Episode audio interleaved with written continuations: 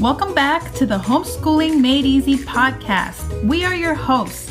Doctor Fred Ray Lybrand is the creator of the independent homeschool website, courses, and YouTube channel. My name is Karen, and I am a current homeschooling mom of six children with a homeschooling YouTube channel called Our House. Welcome.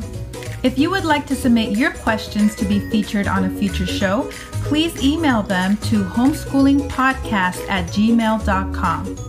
All right. In this episode, we're going to talk about how can I help a child that overthinks math problems? So, Doctor Lybrand, what do you think about that? How do you help a child that is just overthinking it when it comes to math? Yeah, Jody, Jody mentioned uh, our youngest, Brooks. Sometimes we just have to get him to stand up and go do something else for a while because he is so frustrated with the problem. To, you know, yes. like, it's like a Etch-a-Sketch, shake it over your head so you can clear your brain, start over. But, yes. but to, to answer this question, um, I don't, as we talked about it, I don't know what we're talking about. So do you have an idea of what overthinking, because I can give you, are they overthinking an addition problem or these word problems? How old's the child? What's the context? Because right. if a child's if a child's overthinking two plus two equals four, that's a different solution. Or, or you know, one hundred seventy-two plus uh, six hundred twelve. That's a different issue than like a word problem or some complex math game that they're trying to put pieces together. So help me out. What do you think they're talking about? Well, I don't have any other details. Maybe we can talk about both. I know in my experience with my kids, the times that they do have this problem and they're overthinking it, it is word problems. And then I have to try to show them maybe drawing it out or something else. But maybe you can touch on kind of both scenarios, okay. if it's just so, arithmetic or word yeah, problems. Yeah, so, so arithmetic, algebra, any of these things where we're dealing with uh, a math problem, you know, one times x minus two squared, um, you can add sigma, whatever, who cares, you know, equals right. zero point zero zero seven two one. Okay. So uh, if you're overthinking that, you're not doing the math right. There should be no actual thinking going on. Okay. Mm-hmm. So when you're doing math, that kind of math, that's why I say math is easier than writing, because you're writing, you're making hundreds of decisions in a page, right. words, grammar, all kinds of stuff. It, you're really working your brain. It's quite exciting. Math, the only reason you're working your brain in math is because you're getting new concepts. If you did the same thing over and over, the same kind of thing, you'd be bored of it in a few days because you mastered it. There's nothing to it. And that's because uh, doing math that way, it's more of a process or an algorithm. So mm-hmm. you just need to go through the steps. If a child is overthinking just regular math problems, they're not following the steps. That's what's actually going on. So they're confused because the steps are, well, let's just say adding a three column. This is old school. I can't do the core. Common core. What do they yeah. call that? What's the name? Common core. Yeah, I can't. Yeah, but they that. call it, uh, there's another name for it. And it's just, it's quite strikingly odd. I, I spent some time w- researching that and reading about it. I found a good monolith from University of, I think it was Arizona, Arizona State. That, that basically uncovered what I thought they were up to, which is they're trying to teach younger children to understand the concepts. And so they're making an approach doing just basic problems in a weird way to force them to understand the concept. Right. All the and, regrouping, right? Yeah. And, and it's, and they don't need to understand the concept. They need to know the sequence. So if we have, let's see, we're adding um, two numbers that are three digits. Okay. Okay. So, so pretty much what you do is you start on the right, step one, and you add those two numbers. That's step one, right? Mm-hmm. Yes. You follow me? And yes. that adds up to a number. And if it's nine or less, you put that down there. If it's uh, ten or above, you put the second number, like ten, you put the zero and you carry, remember that? Carry yes. the one. This is really old school. And then you add up that column of the one and the next two numbers. And again, the sequence is whatever that adds up to, nine or less, you put it down there. If it's a ten or above, you put the second number in and carry that one, then add them up and write that full number down. That's just a process. You know, it's kind of like an algorithm in your brain. It's a sequence. It's just you're going through the steps of the process. So if you're overthinking that stuff, your child doesn't actually understand the steps.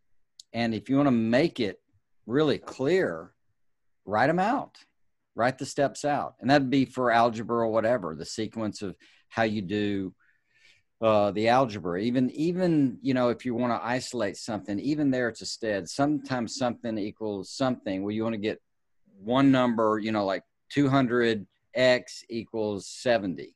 Well, you right. multiply the, you know, two hundred times one, I mean, you know, one over two hundred, the reciprocal, that makes it one. So it moves it to the other side. So it's going to be whatever that number was over the two hundred. I know this, I'm going too fast, but it's just a sequence. It's a process.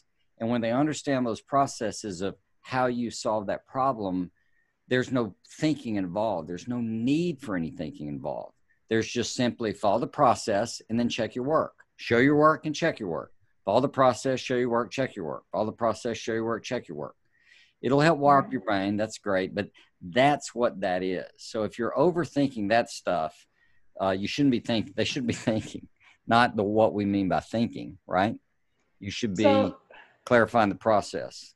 So could there be then two pitfalls, maybe not knowing the language, which we talk about as the math facts, or not being able to comprehend reading, you know, because we do it the self-taught way, reading the instructions in the Saxon math. Well, way. Yeah. So if we go to, um, are you going to the word problem now? Well, same, I mean, just learning how to do the steps, learning how to do the right. process. Right. Right. They so can't every, yeah, every different math thing has some process to it. It's a sequence of steps. That's all there is to it. I'm not talking about word problems, you know, two right. trains and all the rest. But yeah, and all these other things, it's just a sequence. And what is what we mean by saying, now, how does this work? How do we do this? How means step, step, step, step, step. Like, now, how do we make um, uh, uh, uh, taquitos? How do we do that again? Right? So right. how do you do it? So so tell me. Or, or you, tell me something. Do you know how to make them? Yeah, you roll up the tortillas and you deep fry them. Right. Or you so, put your filling well, in you first. Make, you make yeah. the innards, whatever yeah. you're putting in there. And then you roll them up tight. And do you seal it or just fry them? You put anything yeah. on them? Well, I use a toothpick to, to okay. keep it closed. Toothpick. See, those are yeah. steps. So we, we make the stuff. We put a certain amount in there, two spoons, three, whatever it is. Roll it up tight, pop a toothpick through it, and fry it. And then frying requires a certain amount of time, which is yes. you fry it either for an amount of time at a heat or until it turns a certain color, you know, golden brown or something like that, right? Yes, yes. Blah, blah, blah, blah, blah. That's what a recipe is. So that kind of math is all a recipe thing. And if you don't understand uh, the sequence of the recipe, you're in trouble. Or what a tortilla is. yeah, yeah. And if you don't know, you know, what you're looking at, what is this symbol, you know, or what, what does it mean that this little bitty number is to the upper right of a letter, you know, like yes. X to the cubed. Right. So if you don't know that vocabulary, you got to learn that. But from there, it's always going to be a matter of following the sequence. True. Yes, that makes sense. So, so how is it different with word problems? Well, word problems. Um, word problems, usually when people um, uh, have a problem with you know, sentences and words and concepts and all, because they're, they're throwing elements at you. What we tend to do in overthinking is we, there are two ways to say it. One is we get into obsessive detail. Mm-hmm. So obsessive detail is not helpful. So two trains are approaching each other. One's going sixty miles an hour. One's going forty miles an hour. They're um, twelve miles out from reaching each other. Um, and they're going north and south. And then you're worried about whether they are burning wood, charcoal, steam engine, uh, oil. Those are not right. relevant. It's just obsessive detail. You know, yeah. it's not relevant. The other way to say it, the way I like to say it, is you're over-complexificating things. Nice. So, yeah, so I had to make up a word for my engineer friends because that's what they do. You over-complexificate it. Yeah. And um, there, there's an engineering firm in, in Austin that now tells every other engineer, don't overcomplexificate, you know, so they got it in their vocabulary. And, and, and here's what's going on. What you want to do is back up and look at the overall shape and pattern of what the pieces are. So, and, and it's very, very, very similar. In fact, it may be identical to how you interpret or make sense of a sentence or a paragraph. So what you're trying to do is look at the relevant pieces. So in that example, um, the relevant uh, pieces are, um, it doesn't really, train is not exactly relevant. You can write that down, but it could be, you know, to um, Flintstones cars, for all, whatever you call those little kids cars, you know. Yes. Push. It could be regular cars. It could be a couple of birds flying. It could be, you can substitute anything, because what's relevant is like speed, direction. You know, this is a rate time time equals, uh, yeah, distance. So we've got a, we've got a game going on between direction and distance and speed. Th- those are the issues, you know, and, and maybe where the meet point, you know, the meeting point is, something like that. So, so how do you do that? One, you mentioned a moment ago, one of the greatest things to do is try to draw something that represents what you're looking at. I remember the kids were doing this. It was a train thing, and they were stumped one day, and they asked for my help, which they hate to do because I waste their time, because I make them teach me math, you know. But I, I was in a good mood, so I I sat there and I read it to them, and they had stuck in their mind that they're both coming at each other. But when I drew it, it was actually one was coming like from the north and one from the east or something like that. So when we drew it out, you could see the problem much clearer than what they were uh, imagining it was about. So if you can draw it, you know, if we had a live example, Um, I could show you what I mean, but dr- if you can, if you can turn it into a visual thing, it just forces your brain kind of to be a little more holistic. So you're using language, kind of the more left-ish thingy in terms of analysis. And then you're using the more right brain-ish thing where you're looking at the whole picture, which is part of the trick. And so you're integrating your whole thinking process. So if you can get your child to draw a picture, that's great. The other thing is to separate out the pieces. What are the important pieces here? And as soon as they can separate separate the important pieces, then the only question is, how do these pieces relate to each other, right? The links, like your yeah. reading course. Yeah, it's it's the exact same thing. It's exactly what it is. It's uh, it's understanding the pieces and then figuring out how these pieces relate to each other. You know, what are their relationships? And then technically, to borrow from the reading course, not to ruin it for everybody, but then you can get a child who can't normally reason logically, meaning they're probably twelve and under-ish. Yes. Um, if you can get them to work through time, you know, how does this progress through time? So you can literally run that experiment. So if this train does this and this train does this, you can pretty quickly tell Uh, what the logic of the problem is without talking logic. So I'd say, you know, you want to break it down into the most important pieces and then look at how do they relate to each other. And then what happens with any problem, it's still, you're getting to a conclusion. So it's got to be some kind of movement through time. Right. Does that make sense? The sequence. Yes. Yeah.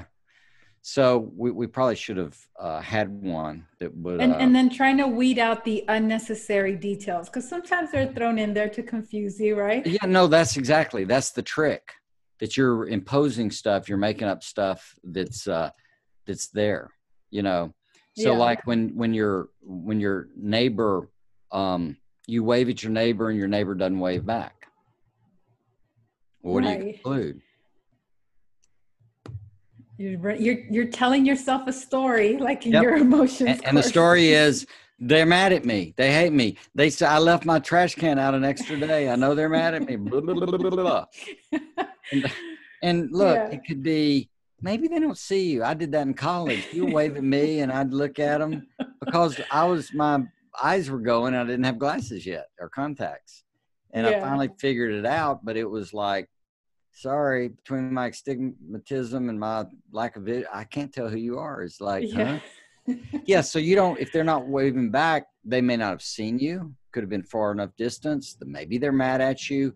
Um, maybe uh, they, they've got a little crisis going on, so they can't uh, uh, think about it in the moment. Uh, it could be any of a number of things. Right. And so when you look at a math problem and you start assuming things about what they're trying to do, try to say to you, et cetera, uh, you're in trouble. Sometimes you miss it. So for example, what kind of lights were on the ark, Noah's ark? What kind of lights did he use? You're going to say floodlights? Right. Yeah. So, so you don't want to overcomplicate it. Like, well, lamps and what would they have had back then and all the rest, you get, hey, it's a joke. So yeah. What's Noah's about? It's about flood. And so it's floodlights, right? Yeah. Something like that. So you don't want to over complexificate things or overthink it.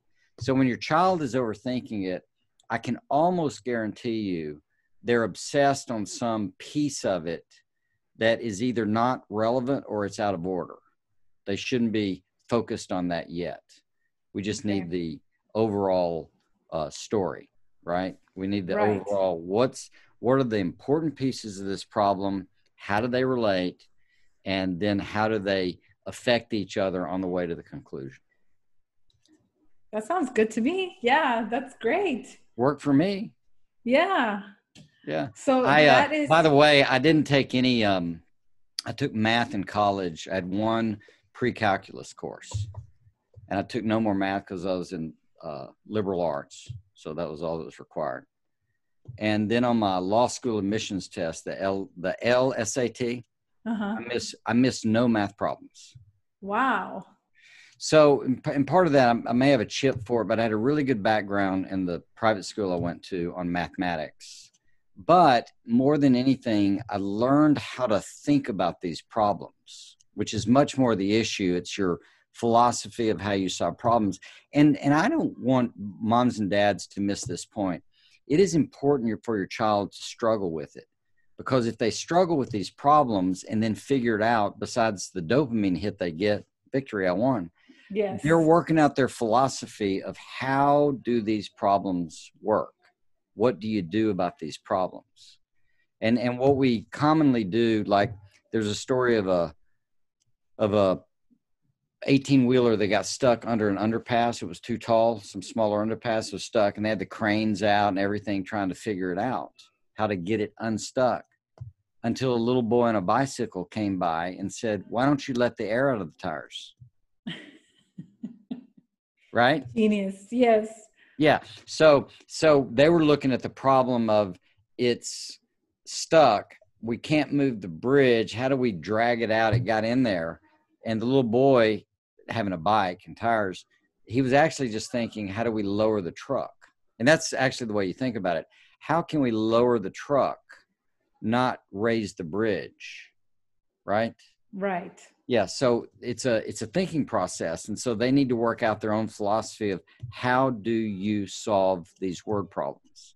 And then the word problems turn into all kinds of other problems, like how are we going to fit this many wedding guests into this room someday?